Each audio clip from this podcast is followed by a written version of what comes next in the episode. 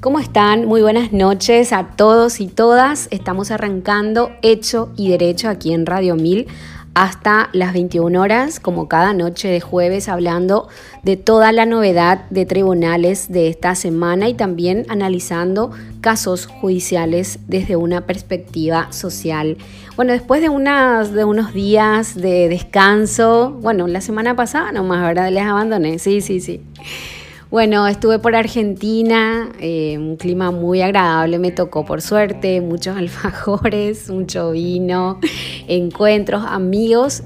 Bueno, y también hay novedades para los oyentes de Hecho y Derecho porque eh, recorrí varias facultades de Derecho, estuve por la Universidad de Rosario, por la Universidad Nacional del Litoral Santa Fe, también hablando con muchos abogados sobre temas diversos, así que vamos a compartir, por supuesto, en las próximas entregas estas notas para toda la audiencia.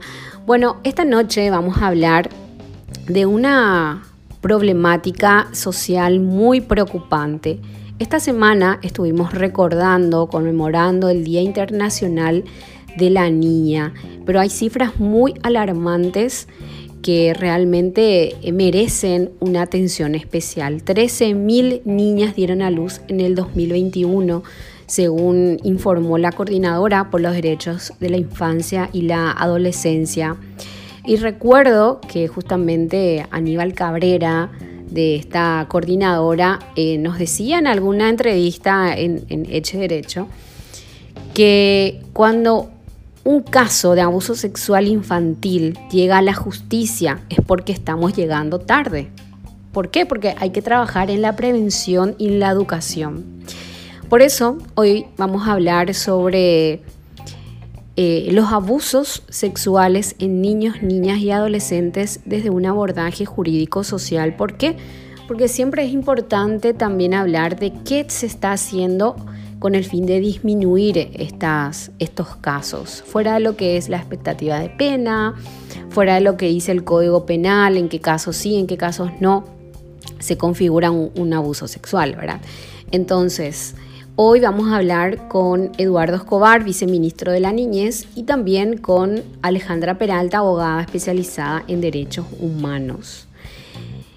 Es preocupante 13.000 niñas que dieron a luz en el 2021, de entre 10 y 19 años, eh, de las cuales 490 tenían entre 10 y 14 años. De un total mencionado de niñas que dieron a luz, este total que le estoy mencionando, 10 de entre niñas de 10 y 14 años lo hicieron por segunda vez y, y, hay un caso de una niña que dio a luz por tercera vez, o sea, ni 20 años tiene y ya está con tres hijos. ¿Cómo puede ser eso que estemos permitiendo? En la franja de edad de entre 15 y 18 años, 1.170 adolescentes dieron a luz por segunda vez en el 2021, mientras que 118 adolescentes dieron a luz por tercera vez. Y también, obviamente que esto implica un riesgo. Los fallecimientos entre el 2020 y el 2021 de niñas y adolescentes de entre 10 y 19 años durante el embarazo, parto por periodo totalizaron 24. Es alarmante realmente esta situación. En Paraguay, la población de niñas y adolescentes, mujeres, son 1.233.721. 16% representa la población total del país. Más de 453.000 niñas viven en condición de pobreza. 13.579 dieron a luz 490, eh, como les había mencionado, eh, de las que dieron a luz tenían entre 10 y 14 años de edad. Eh, así que esta, esta información yo no sé cómo tomar realmente, qué, qué podemos hacer para disminuir esto. Tenemos que seguir hablando de educación sexual y también de prevención. Sobre todo en las situaciones, en, las casas más vulnerables, ¿verdad? Empezar con la familia, eh, las escuelas también cumplen un rol muy importante, los docentes, eh, toda la sociedad la que debe estar involucrada y no solamente el Poder Judicial para eh, condenar, porque sabemos también que es muy lento el sistema. Hace poco hablaba con una mamá de unas niñas abusadas por su propio padre biológico y ella en llanto estaba denunciando de que no se hacía la audiencia preliminar. Justo ayer me avisó que, que finalmente se había hecho, se elevó a juicio, pero después de dos años. Y este hombre está con arresto domiciliario, ahora Entonces es todo un calvario desde el momento en que llega la denuncia, que tome un fiscal, que tome un juez el caso, eh, pero todo lo que no podemos evitar, ¿verdad? Para evitar ese trauma a la niña y también para eh, evitar todo este conflicto judicial eh, para el niño, niña, adolescente. Hoy vamos a hablar de, eso. solamente mencionar los antecedentes ¿verdad? del Día Internacional de la Niña que surge en 1995 en una conferencia mundial sobre la mujer en Beijing y varios países eh, adoptaron por unanimidad la declaración y plataforma de acción de, Beijing, donde se declara el 11 de octubre como Día Internacional de, la Niña.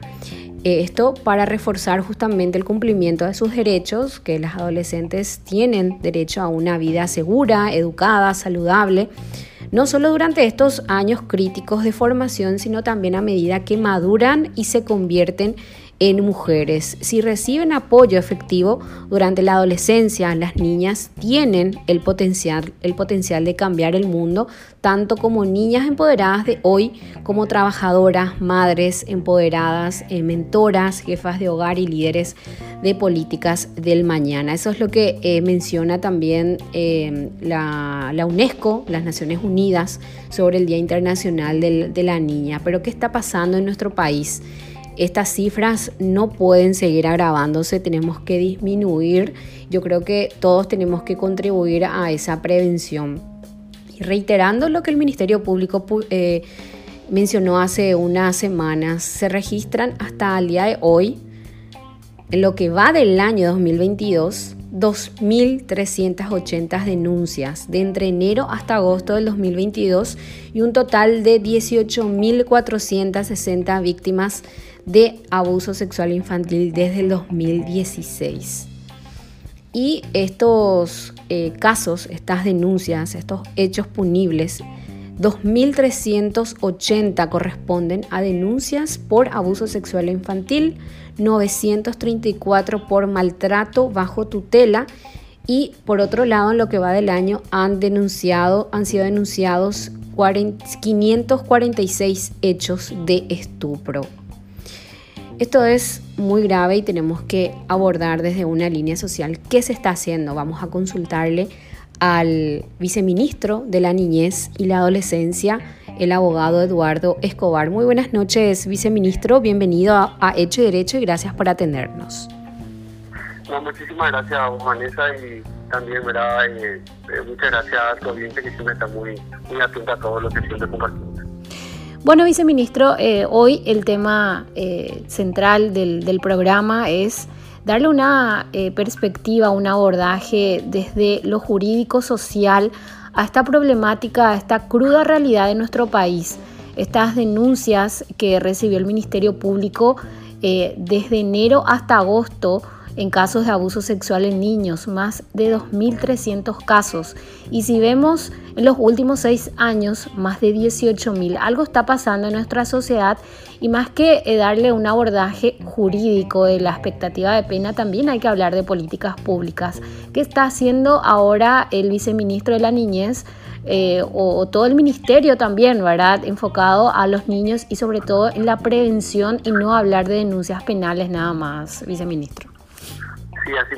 Nosotros estamos desde el, desde de la Adolescencia, nos encontramos justamente con el primer servicio que es el servicio Fonativa 147, que es, que es una puerta de entrada, una de las puertas de entrada hacia para que las víctimas puedan denunciar o sus familiares puedan denunciar un hecho punible eh, que vaya en contra, ¿verdad? que vulnera algún niño ni adolescente.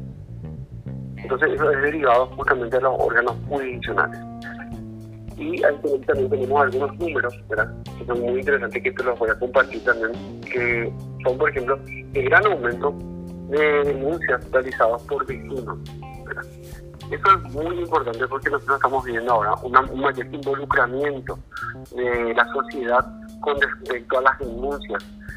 Hemos notado ¿verdad? una situación muy particular, era un cambio en la dinámica. ¿Quiénes eran los que más denunciaban antes de la pandemia? Eran los profesores, los docentes, ¿verdad? ¿Por qué? Porque ellos compartían, eh, comparten mucho tiempo con, con las niñas, y entonces eran los detectores por excelencia de, algún tipo de vulneración que ellos sufrían. Sin embargo, cuando se declara la emergencia nacional por la pandemia, se ve como, se, se ve como disminuye pero brutalmente la cantidad de denuncias. Sin embargo, después de dos meses, tres meses, se ve un repunte, pero ¿quiénes eran los que tomaron mayor protagonismo en cuanto a la detección? Los vecinos, la comunidad. Y vos sabés, Vanessa, que desde ese momento, incluso después cuando se reanudaron las clases presenciales, no dejó de subir ese número de que los vecinos estuvieron involucrados. Y es más, hoy en día se sigue, o sea, se quedó como, una referencia, ¿verdad? Muy importante, Y tomaron la posta que los vecinos son los que más denuncian, superando ya históricamente a la cantidad de hechos denunciados por docentes. Entonces, ese involucramiento de la sociedad es muy importante. Por eso es que siempre nosotros decimos que realmente no es que están aumentando los casos, los casos se están eh, visualizando ahora. Estamos sincerándonos con los números. Esto siempre existió. Ahora tenemos, solo que, solo ahora tenemos una ciudadanía más consciente y más responsable, Por toda esta, por, por, por, todas las situaciones que estamos viviendo y también por todas las campañas que estamos eh, desarrollando, ¿verdad? Como todos somos responsables. Ahora bien, también estamos trabajando porque eso ya es en la parte reactiva, detectar. Lo ideal es que esto no ocurra. Claro, porque, eh, viceministro, eh, usted dice, bueno, se está visualizando, hay, eh, siempre hubo estos casos, pero eso no quiere decir que sea normal. ¿Cómo se puede prevenir esto también? Para eso justamente nosotros trabajamos con las familias. Porque ¿cuál es, el, cuál, es la dinámica, cuál es la naturaleza del hecho punible de abuso sexual en niñas? No es un hecho punible común, ¿verdad? No es como, por ejemplo, un robo que ocurre en la calle, no es una persona que ingresa a un extraño a hurtar algo de una vivienda, no es como un hecho de homicidio, no. El abuso sexual en niñas tiene una dinámica totalmente diferente que es el abusador busca ganarse la confianza de los familiares o de la víctima. Entonces, y planifica sus acciones, ¿verdad? Y tiene esa elucubración más, más profunda, ¿verdad? Entonces es aquí donde nosotros hacemos siempre énfasis en el rol protector de la familia, porque iluso, presentar, pretender que el Estado ponga un funcionario en cada familia para vigilar al niño. No, acá es lo que nosotros estamos trabajando por eso con las comunidades, con las CODEN, con las organizaciones, con grupos de la sociedad civil para empoderar a las familias, también aprovechando de hablar sobre pautas de crianza positiva, pero también para señalarle a los padres que tienen que hablar de estos temas con sus hijos. La, la familia, el núcleo familiar tiene que ser el núcleo de protección por excelencia ese es justamente lo que, eso es lo que estamos trabajando. Y enseñarle a los niños, ¿verdad?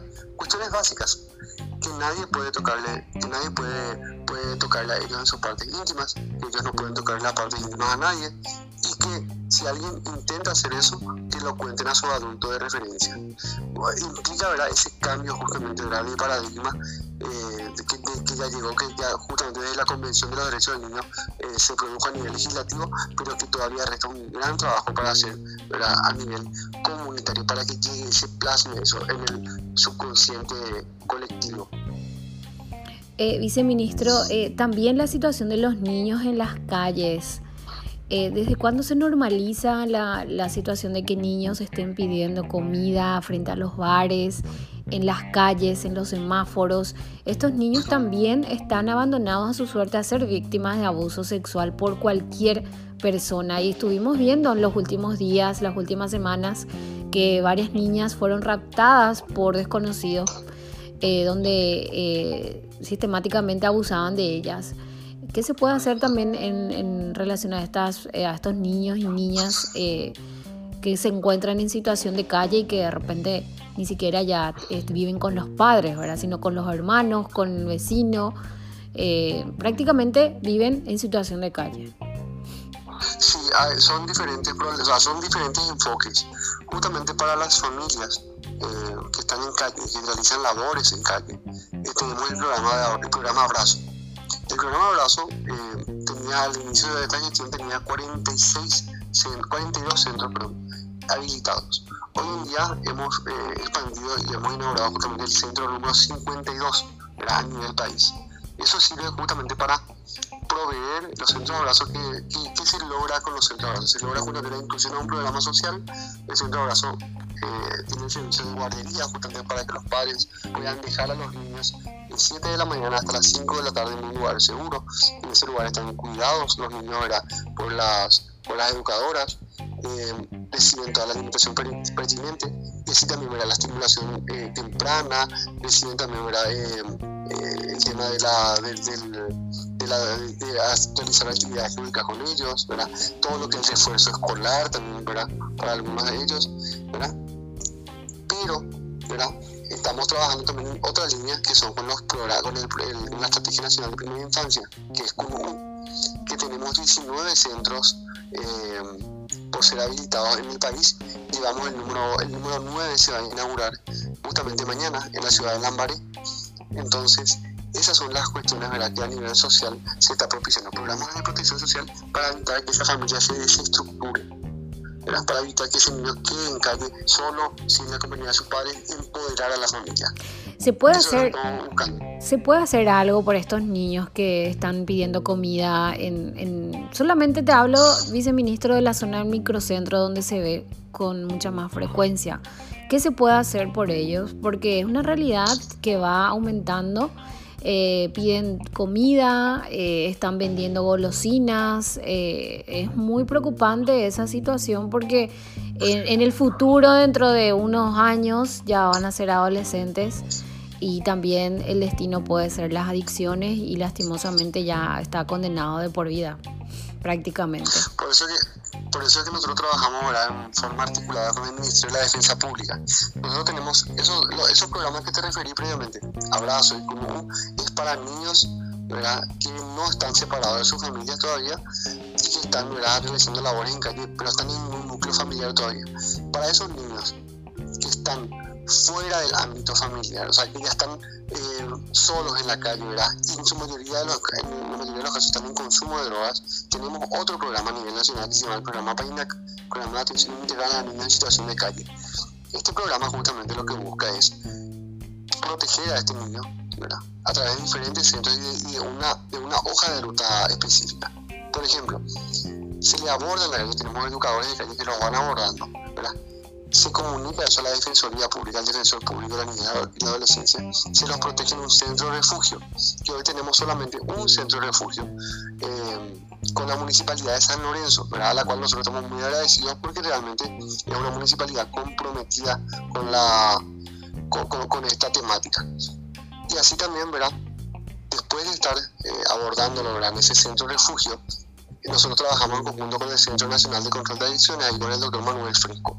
Los chicos quedan internados 30 días, una vez que son dados de alta, pasan a, otro, a otros dispositivos, ¿verdad? Uno del Ministerio de Niñez que se llama Centro Transitorio de Protección y otro que es, eh, depende de la Municipalidad de Encarnación, ¿verdad? El Centro Villa Sana, ¿verdad? Y siempre yo por eso hago la salvedad, ¿verdad? Que en esta temática de niños en situación de calle son dos nuestros aliados estratégicos eh, a nivel municipal, ¿verdad? La Municipalidad de San Lorenzo que ya mencioné y la Municipalidad de Encarnación. Niños que son protegidos, para darte una idea más niños que son protegidos hoy en el microcentro, que son abordados eh, acá en Asunción, por ejemplo, en Palma, son trasladados por nosotros, por el equipo técnico del Ministerio de Niñez, a San Lorenzo, donde funciona el centro de refugio. De ahí pasan al Centro Nacional de Control de Adicciones y de allí en muchos casos van hasta Encarnación a seguir el tratamiento quedan allí un tiempo, ¿verdad? 3, 4, 5 meses, hasta que luego pasan, cuando están ya más estables en su proceso de, rehabilitación, pasan a otro centro del Ministerio de que se llama Centro, eh, centro Pedagógico ¿verdad? que está detrás del cuartel de la Victoria. Entonces, esa es justamente la dinámica, esa es la metodología de trabajo con los niños. Todo esto que te se hace en articulación con el Ministerio de la Defensa Pública, porque recordemos que el defensor público es justamente el representante del niño en estos casos. Y en este proceso también se evalúa si es posible o no una revinculación con su familia de origen. O sea, es compleja, es compleja la situación, se hace. Eh, esta articulación, pero obviamente ¿verdad? es un problema porque a medida que nosotros vamos eh, vamos protegiendo a los niños, otra vez hay una... Eh, es como que se renueva la población. Vos claro. un niño de calle y después tenés otra vez eh, uno o dos niños que toman ese lugar. Entonces es un desafío que de, nunca acabar por varios factores. Y ahí yo también quiero eh, hacer énfasis en, el tema del narcotráfico, de las drogas. Nosotros vemos a niños que cumplen con todo este proceso de rehabilitación. A veces hay condiciones de vinculación en la familia, pero después otra vez tenés que en mismo barrio o en algún lugar otra cerca existe una boca de fumo o una, una boca de, donde se ven las drogas. Entonces vuelve a recaer, ¿verdad? Porque esto es una lucha de día a día que puede decir cualquier, cualquier persona que estuvo en consumo y que se rehabilitó, que es un día a día con ellos. Entonces son esas las situaciones que también, por más que los padres a veces quieren, apoyan el proceso, ¿verdad? Pero realmente la cuestión del narcotráfico eh, está golpeando muy fuerte a nivel de, eh, la ciudadanía y de los niños y adolescentes. Totalmente, son víctimas directas del crimen organizado, del narcotráfico. Eh, viceministro, eso pregunto, ¿verdad? Porque si bien existen estos programas, se sigue viendo a niños y adolescentes en las calles, ni me imagino lo que debe ser a, nivel país, ¿verdad? ¿Crees que insuficiente el eh, este centro de adicciones, que hay uno nada más, que está en Capital, eh, y también en cuanto al, presupuesto que tiene el, Ministerio, ahora estamos ya estudiando, se está estudiando el presupuesto para el 2023. Eh, ¿Ustedes cómo consideran los recursos en materia de niñez y adolescencia? Los recursos de niñez y adolescencia siempre van a ser insuficientes, siempre. ¿Por? Porque uno en un niño no gasta, uno en un niño invierte y entonces todos los recursos, todo lo mejor posible debe ser dado a ese niño que está más en estos casos de, vulneración de derechos graves, ¿verdad? Eh, no obstante, hay otra cuestión también, otra arista, que es una mayor vinculación de las municipalidades, ¿verdad? Eh, que tienen a su cargo ¿verdad? justamente la, la, también de protectores y de promoción de derechos y protectores de los derechos de la niñez. Como ejemplo, ¿verdad? Imagínate que en el área en Asunción y Departamento Central tenemos solamente un centro de refugio para niños en situación de calle a nivel central y Asunción que funciona en San Lorenzo con articulación con la municipalidad de San Lorenzo. Por eso nosotros siempre hacemos énfasis a, estos actores, ¿verdad? Muy importantes. Y decir, ¿verdad? Que en el caso de la protección de los niños no existen partidos políticos, no existe, eh, no existe ningún tipo de diferenciación, sino que estamos por encima de todo eso. Por eso es que es muy importante que cada, por ejemplo, cada municipio tenga un centro de refugio, que cada municipio también pueda generar unos centros de rehabilitación, ¿verdad? Como piezas clave en este proceso que te señalé previamente. Imagínate Encarnación, ¿verdad? Está recibiendo niños de Asunción y de Central para conseguir su tratamiento de rehabilitación. Y Asunción no tenga, Fernando La Mora no tenga, Limpio no tenga, Lo que Alonso, eh, por decirlo, por citar algunos de los más importantes. Entonces, es una responsabilidad compartida de todos, Vanessa. Sí, eso de hay que ser muy claro con eso. De las CODENIS, ¿verdad? También. De, la, de las CODENIS y las gobernaciones de todos. Mm. De todos tiene que ser una responsabilidad. Así como siempre decimos el lema, todos somos responsables. Porque si no, se pretende que las soluciones en política pública eh, sean solamente una, una articulación por parte de un ente rector cuando el Código de la Niñez y la Adolescencia establece la creación de un Sistema Nacional de Protección de Derechos. Ese sistema no lo digo yo, lo, dice el propio Código que fue promulgado en el año 2001, y donde dice que se tienen que ejecutar acciones a nivel nacional, eh, departamental y municipal. Eh, viceministro, ya que mencionás eh, lo que es el Código de la Niñez también, ¿cómo ves el funcionamiento o cómo ves el trabajo de los jueces de, de la niñez que están también encargados de custodiar, eh, de, prevenir casos de eh, vulneración de los niños y el sistema de justicia en general en cuanto al sistema penal eh, a raíz de las denuncias que, que hay sobre abuso sexual. hablaba hace poco con una madre por constantes recusaciones, o sea, la prisión, el arresto domiciliario nada más del agresor. Eh, ¿Cómo ven ustedes todo eso? Porque no se aplica en muchos casos la prisión preventiva y cómo ves también desde ese el sistema de justicia en casos de abuso sexual. Bueno, primeramente, yo no quiero opinar sobre ningún caso en particular, ¿verdad? pero a nivel macro, y te hablo como eh, mi corazoncito también un poco de, del ámbito penal, ¿verdad? Entonces, yo particularmente, ¿verdad? en caso de tener elementos suficientes, considero que un abusador sexual tiene que tener una prisión preventiva, ¿verdad? Eh, eh, tiene que tener una prisión preventiva, ¿verdad? De modo a asegurar el proceso. Ahora bien, cada juez tiene un entendimiento diferente, ¿verdad? Tiene sus razones y sus argumentos eh, que pueden ser válidas también, ¿verdad? Pero eh, particularmente, ¿verdad? Yo no tendría, ¿verdad? Ningún tipo de, de contemplación, ¿verdad? A la hora de si hay un hecho punible grave, ¿verdad? Y si hay una sospecha justamente de fuga o de peligro de obstrucción del proceso, o si es por ejemplo un vecino y está aquí ahí a, a peligrar la seguridad de la víctima. Entonces hay que tomar otras medidas.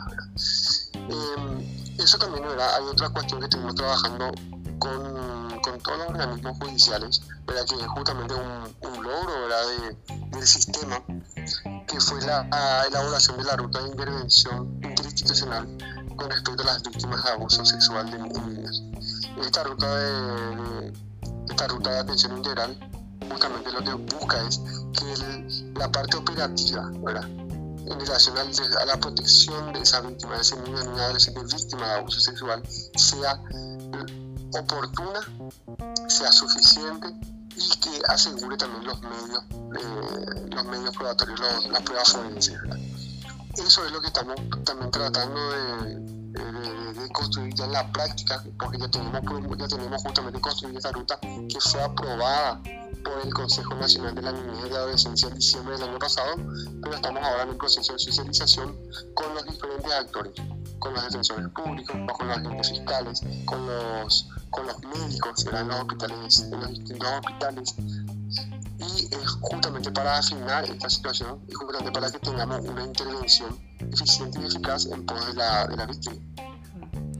Eh, así es, eh, viceministro. Muchos jueces, eh, ustedes también eh, tienen reuniones con, con, los magistrados porque en muchos casos, sin ir en un caso particular, en muchos casos se aplica el arresto domiciliario, medidas alternativas, señalando o argumentando de que las cárceles están llenas, que actualmente la Corte tiene una acordada donde se, se menciona la utilidad de las, de las medidas alternativas a la prisión y no de la prisión preventiva, pero estamos hablando de casos de abuso sexual, en muchos casos graves, como ser familiares que fueron los agresores, entonces en esos casos eh, se debe aplicar la, la, prisión preventiva, ¿verdad? Para cuidar también al, al niño, niña o adolescente. Por eso mismo, Vanessa, hay que hacer una valoración muy específica, ¿verdad? una valoración muy precisa acerca de los riesgos que puede tener esa persona con respecto a la obstrucción en la investigación. Yo creo que esa es la clave y también ¿verdad? el peligro de fuga, ¿verdad? E, e incluso ¿verdad? con respecto en relación a la protección a esa víctima ¿verdad? en relación a, a, su propia vida, ¿verdad? porque no son pocos los casos en los cuales los abusadores amenazan a la familia, amenazan a las víctimas, entonces es muy complicado todo y hay que, hay que ser muy, eh, muy criterioso para poder tomar una determinación en relación al presunto autor. Y así también ¿verdad?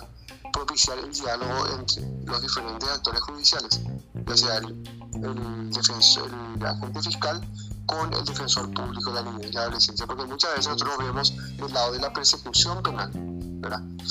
que vaya justamente, ¿verdad? Eh, que sea procesada esta persona, el autor de los hechos. Sin embargo, vemos que después no hay una comunicación a la parte de niñez y la adolescencia, al ámbito de la niñez, para que el defensor tome intervención y que pueda solicitar también medidas cautelares de protección a favor de esa víctima. Porque muchas veces, como el 85% de los casos de abuso ocurren dentro del entorno familiar, a veces, no pocas veces, tenemos casos en los cuales la madre o otro, o otro familiar era cómplice o incluso después le culpan a la niña de que denunció el hecho y por eso recibe ella justamente ya amedrentamiento o quitando su versión. Bueno, entonces, sí o sí, a la par de la investigación penal con respecto al autor, al autor debe estar presente un defensor público para justamente precautelar cualquier tipo de represalia o de eh, o una acción eh, en contra que tenga, que tenga la víctima. Viceministro, algo más que quiera mencionar a la audiencia que, le está escuchando, eh, la importancia de denunciar estos casos, prevenir eh, y si uno tiene conocimiento, denunciar, ¿verdad? Sí, así mismo. Nosotros, eh, ya te agradezco por el espacio, y nosotros buscamos justamente que la ciudadanía tome ese, rol protector, que la familia vuelva a ser un entorno justamente seguro para esos niños, y adolescentes. Hablemos con nuestros niños. No le dejemos al celular como niñero de los niños. Conversemos sobre estos temas. Démosle seguridad para que eh, podamos prevenir. La única forma de prevención eh, que nosotros vemos es hablando con los niños ¿verdad? y empoderar a los padres. Los padres se, se, constituyen ese primer eh, bloque fuerte para que pueda cuidar y proteger adecuadamente a ese niño. Y así también recordar a la ciudadanía que para cualquier tipo de denuncia está disponible el teléfono Fono Ayuda 147, que es un servicio gratuito, funciona los 365 días, los 7 días de la semana está a disposición de la ciudadanía. Viceministro, muchas gracias. muchas gracias a usted.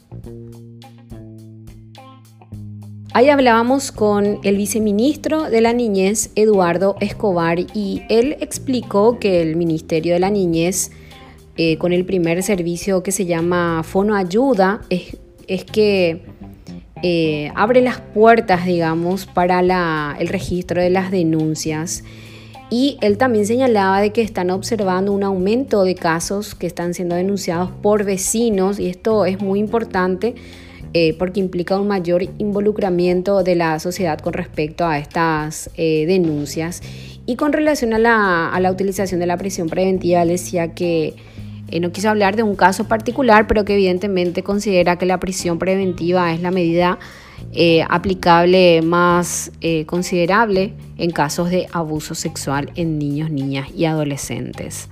Y antes de irnos a la pausa, compartir con ustedes parte de lo que decía también, lo que, bueno, tenemos muchas leyes, tenemos eh, las sentencias, la jurisprudencia de la Corte Interamericana de Derechos Humanos, pero esto no es suficiente porque es como que tenemos en papel nomás y no estamos eh, haciendo absolutamente nada con relación a esta realidad. Hay una ley, la ley 6202, que es para la prevención del abuso sexual y la atención integral de niños, niñas y adolescentes víctimas de abuso sexual que fue adoptada en el 2018 y esto evidentemente significa un gran avance para eh, proporcionar una atención integral a quienes sobreviven a una violencia sexual o cuyas finalidades eh, principales son prevenir eh, por lo menos la victimización secundaria y la discriminación. También señala esta ley que, que proporciona medidas de reparación y la protección al derecho de la privacidad. Pero em, lo que pasa es que hay esta ley de prevención, pero preocupa mucho la impunidad que se tiene en algunos casos de abuso sexual. Por ejemplo, estas niñas que quedan embarazadas, en muchos casos eh, no se hace la denuncia porque son del entorno cercano y es muy difícil que, que la familia se pueda enfrentar a sus propios integrantes, entonces en muchos casos queda impune. Eh, la Comisión Interamericana de Derechos Humanos había incidido en su informe acerca del silencio que, que rodea la violencia de género en, en, América Latina y la manera en que esto puede conducir a una impunidad social frente a las violencias contra las mujeres y las niñas.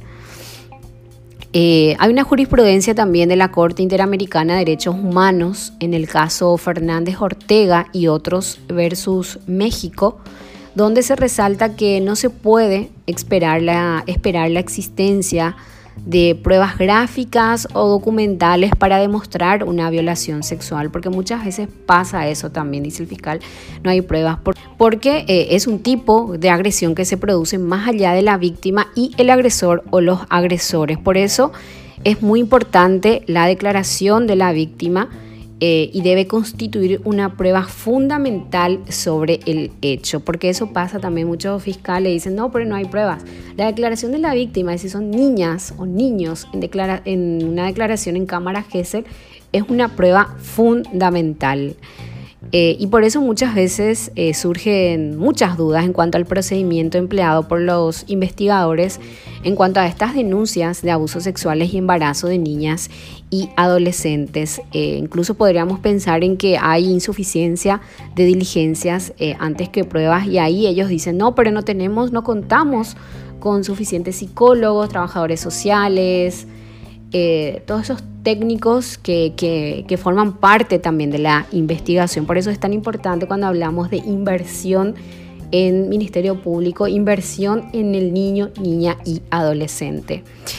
Eh, y por último, esto también quiero compartir que lo que dice el artículo 19 de la Convención sobre los Derechos del Niño, que fue ratificado por nuestro país, y que establece que los estados partes, o sea, Paraguay, tiene la obligación de adoptar todas las medidas legislativas, administrativas, sociales y educativas apropiadas para proteger al niño o niña contra toda forma de perjuicio o abuso físico o mental, descuido o trato negligente, malos tratos o explotación, incluido el abuso sexual. Mientras niño o niña se encuentre bajo la custodia de los padres, de un representante legal o de cualquier otra persona que lo tenga a su cargo y que estas medidas de protección deberían comprender según corresponda procedimientos eficaces para el establecimiento de programas sociales con el objeto de proporcionar la asistencia necesaria al niño y a quienes cuiden de él. Esto dice el, artículo 19 de la Convención sobre los Derechos del Niño o Niña. Hacemos la pausa y a la vuelta vamos a hablar, como les decía, con la abogada Alejandra Peralta, especializada en derechos humanos. Ya regresamos. Seguimos en Hecho y Derecho en este segundo bloque donde vamos a seguir hablando del tema central de esta noche, las alarmantes cifras de abuso sexual en niños, niñas y adolescentes desde un abordaje jurídico social. Estamos en contacto con la abogada Alejandra Peralta, especializada en derechos humanos. Doctora, muy buenas noches para Hecho y Derecho y bienvenida. Gracias Vanessa a vos por la invitación y gracias por, por este interés y este involucramiento en materia de derechos humanos que es fundamental hoy en día para poder generar el debate en la sociedad que es tan necesario para poder construir. Justamente el derechos humanos eh, todavía eh, está, es como un área del derecho que todavía falta explorar, ¿verdad? Mucho está iniciando recién en nuestro país eh, y, y, por eso te llamaba para que nos comentes sobre varios temas. Por una parte, muy preocupante lo que es el tema de, hoy que estamos tratando en el programa, la cantidad de niños abusados en, nuestro país en tan solo unos meses, lo que va del año, más de 2.300 niños abusados en los últimos seis años, más de 18.000 cifras alarmantes, pero no solamente hay que darle una mirada desde eh, la expectativa de pena o las leyes o lo que diga el artículo del Código Penal, sino a nivel sociedad, ¿verdad? Y lo, importante que es eh, educar a nuestros niños y eso pasa también por, por los derechos humanos, doctora. Sí, lastimosamente, lastimosamente tenemos que, reconocer que Paraguay eh, se caracteriza dentro del continente por tener cifras sumamente elevadas de casos de abuso sexual en niños y casos de corrupción. Entonces es, lamentable que nos conozcan como país como, como uno de los países más corruptos de América y como eh, el país donde más se abusa de niños y niñas sexualmente. ¿verdad? También lo mismo ocurre y las cifras van, van en alza en lo que, en lo que es eh, violencia contra la mujer, pero allí sí estamos, digamos, equiparados con cifras de México, con cifras de Brasil, en, en proporciones distintas, por supuesto, de acuerdo a la, a la, a la, masa poblacional que tenemos, pero en, en porcentajes similares. Entonces, eh, lo, que hace al, al, abuso sexual de niños sí es preocupante porque vemos que las cifras van subiendo y no se, evidentemente las políticas públicas para disuadir estas conductas o las políticas criminales implementadas no están dando el resultado esperado porque las cifras nos muestran lo contrario.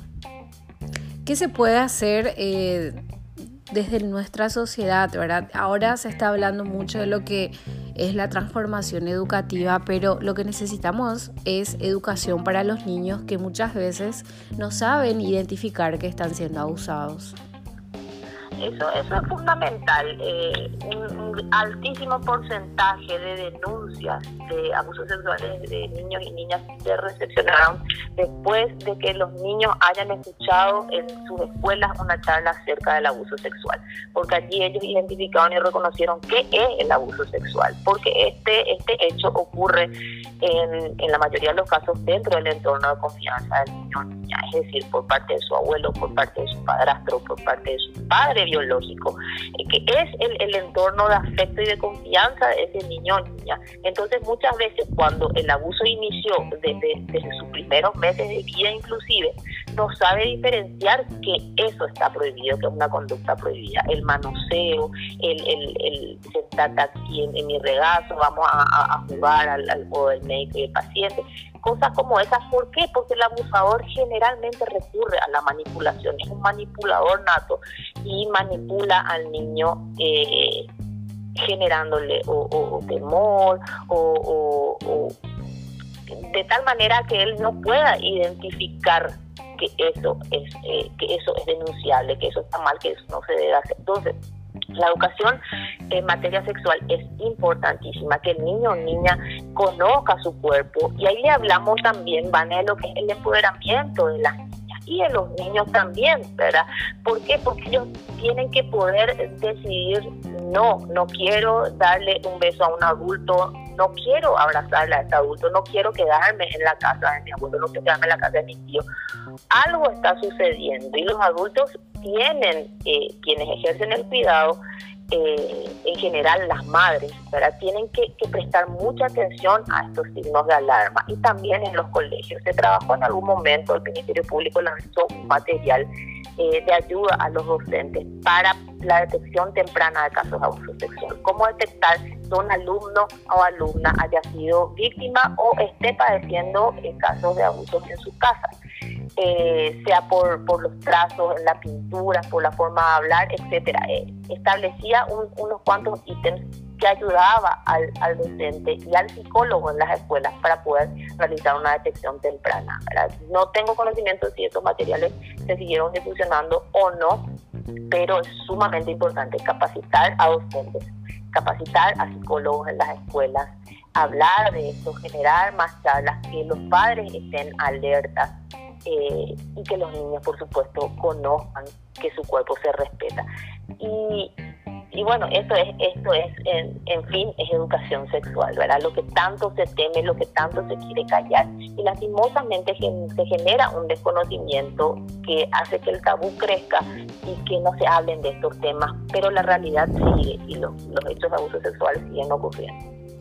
Eh, y también hablando ahora de los eh, estándares internacionales, la Corte Interamericana que sentó jurisprudencia en muchos casos donde eh, es obligación ¿verdad? de los estados, por una parte, las políticas públicas que prevengan y también sobre esa educación, ¿verdad? Se habla mucho de la pena, pero no desde un contexto social y desde los derechos humanos.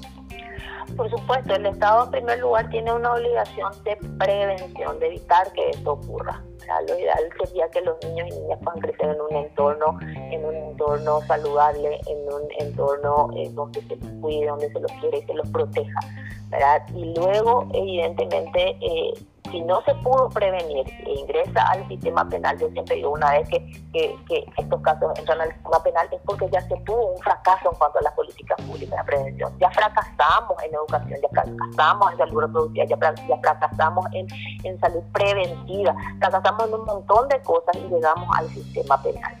Entonces, eh, bueno, allí es la respuesta del Estado que debe darse en cuanto a, procesos que terminen en sentencias ejemplares. Y eso también habla la Corte Interamericana, porque la impunidad hace que se genere ese caldo de cultivo para que los hechos sigan ocurriendo y para que las personas crean que no existen consecuencias de su acto. Eh, doctora, por otra parte, también otro tema que genera mucha confusión, manipulación, eh, ¿qué es la ideología? No, ¿Qué es la igualdad de género? Porque ideología de género no existe realmente. Eh, realmente aquí vamos a, la génesis, ¿verdad? Todos tenemos derechos humanos. Los derechos humanos sabemos que son esos derechos inalienables, inherentes, que los tenemos y que los estados van reconociendo. van garantizándolos desde 1948 que lo tenemos plasmado como tales en la Declaración Universal. Allí se genera una obligación de cuidado para el Estado, una obligación de garantizarlos y respetarlos. Y allí hablamos de un enfoque de derechos, Juan. ¿Qué es el enfoque de derechos? Reconocer que existen situaciones, grupos o personas que por A o B se encuentran en una situación de desventaja con respecto a otras personas y se generan iniquidades y desigualdades que el Estado tiene que visibilizar para aplicar correctamente sus políticas públicas. Ese es el enfoque de derecho, reconocer que existen otras personas que tienen menos posibilidades de acceder a los derechos humanos, de que estos sean respetados en igualdad de condiciones para todos. Y ahí surge de vuelta el término, el enfoque de género, que lo que busca es que se reconozcan eh, iniquidades o desigualdades estructurales de larga data entre los derechos del hombre y la mujer. Eh, podemos decir que en Paraguay evolucionamos en muchas cosas con respecto a otros países en el mundo donde sí, donde sí se sigue aplicando la castración eh, eh, femenina, por ejemplo, donde las mujeres no tienen los mismos derechos hereditarios que los hombres, donde la mujer no puede disponer libremente de sus bienes, tiene que pedirle permiso al marido o a su pareja. Entonces, eh, tal vez esas cuestiones ya no se hablen o no se debatan dentro de la sociedad paraguaya, pero sí existen otras que siguen subsistiendo, otras desigualdades e iniquidades. Y allí es donde se debe dar ese enfoque o esa mirada atendiendo esas desigualdades para lograr que los derechos de la mujer, que tanto la mujer como el hombre tengan exactamente las mismas posibilidades de acceso a todos los derechos. Y de eso se trata la igualdad de género, de poder tener esa perspectiva o ese enfoque de género que lo que hace es desprenderse de ese enfoque de derechos que reconoce desigualdades e iniquidades. Claro, porque cuando una... Sí, te escucho, te escucho, doctora.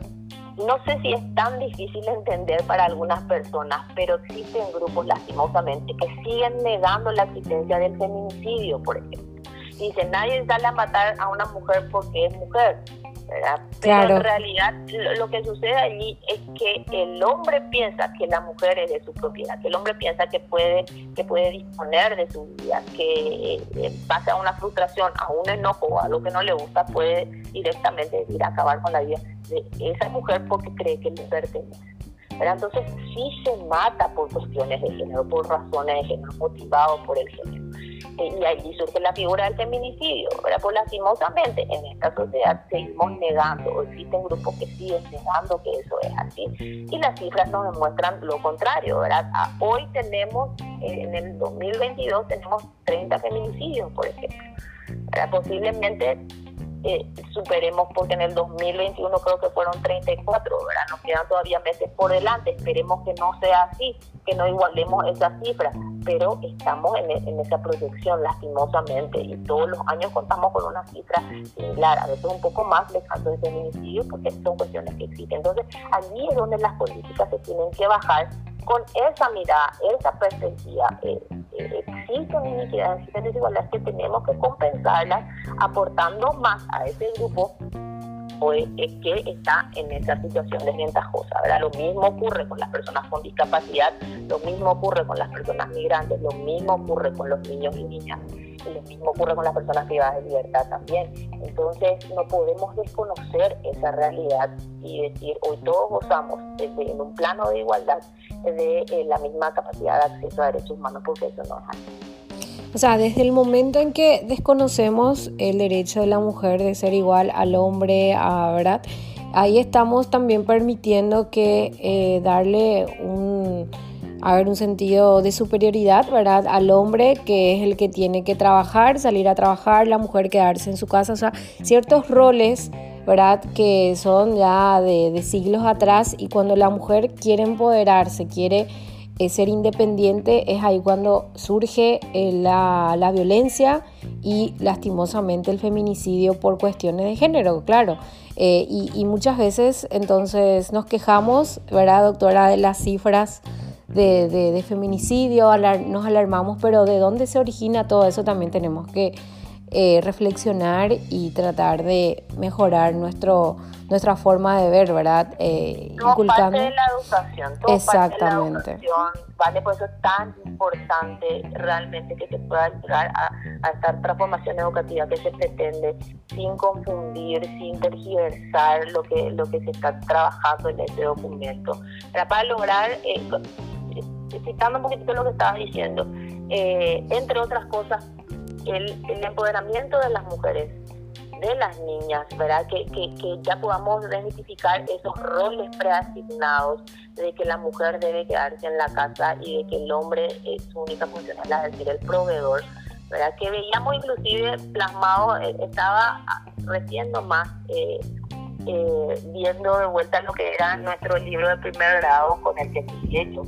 ¿Verdad? Y, gente de mi generación se milita, ¿verdad? Donde veíamos a la mamá eh, encargándose del cuidado de los niños y al, al, papá teniendo el trabajo en traje.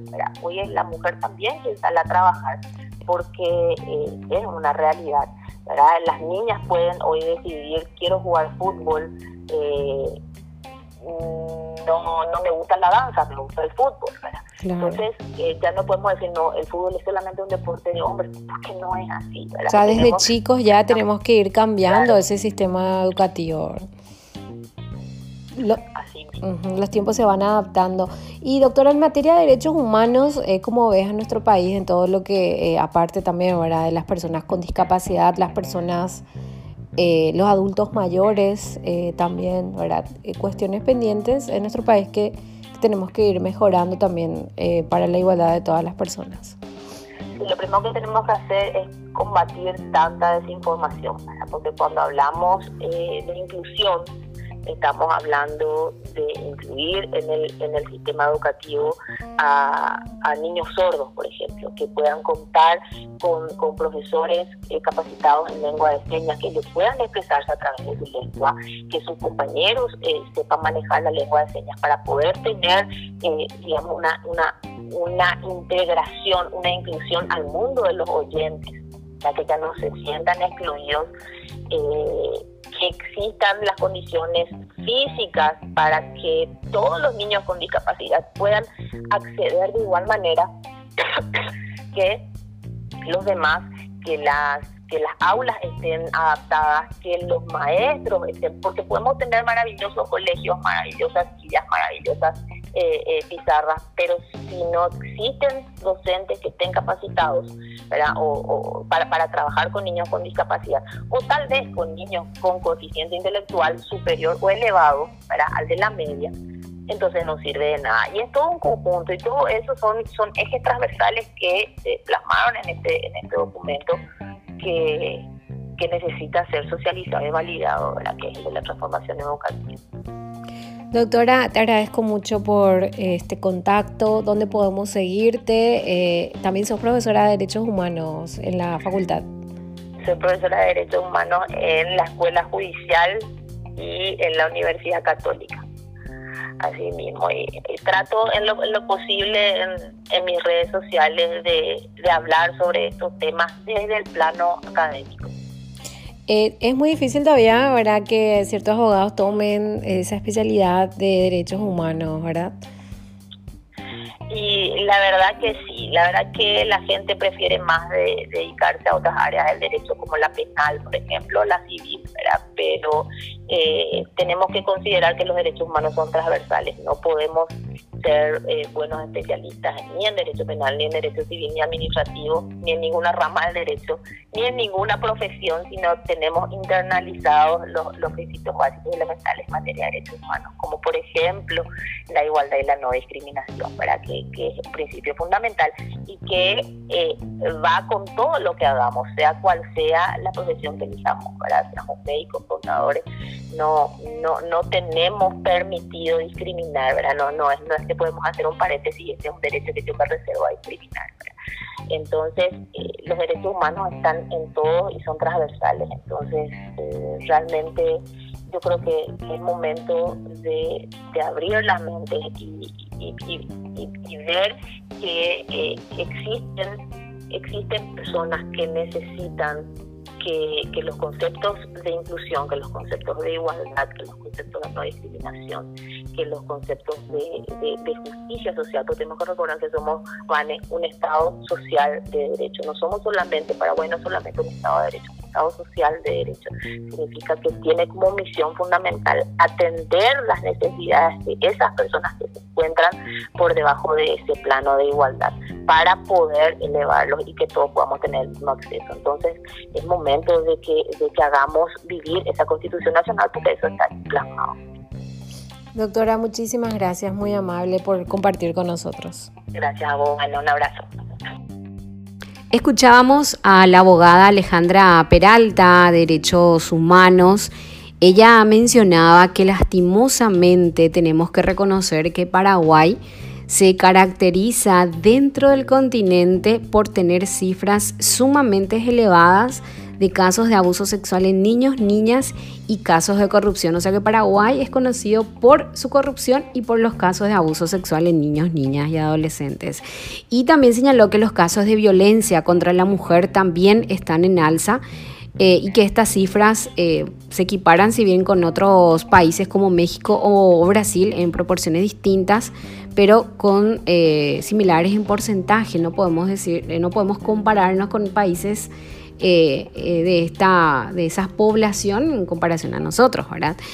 Bueno, en síntesis, lo que podemos decir es que el principal desafío hoy de nuestro país es tener en cuenta estas jurisprudencias de la Corte Interamericana de Derechos Humanos en cuanto a la aplicación de estas normativas, de todas las leyes, de la Constitución, de los tratados internacionales y priorizar el interés superior del niño, niña y adolescente. Invertir en sus derechos, invertir en su educación y en el cuidado de su integridad. Sobre todo este es un mensaje para el Poder Judicial, actuar con debida diligencia y sin ningún tipo de discriminación, porque hay muchas niñas indígenas también que son abusadas y que no se hace absolutamente nada. Y eh, eso también que deja como un sabor amargo de, justicia. Así que ese es el mensaje el día de hoy. Muchas gracias a todos por escucharnos. Recuerden que estas entrevistas pueden volver a escucharlas en nuestro podcast de Spotify Hecho Derecho y también pueden visitar nuestra web www.hechoyderecho.net. Que tengan una excelente noche y sigan con la programación de Radio 1000. Chao, chao.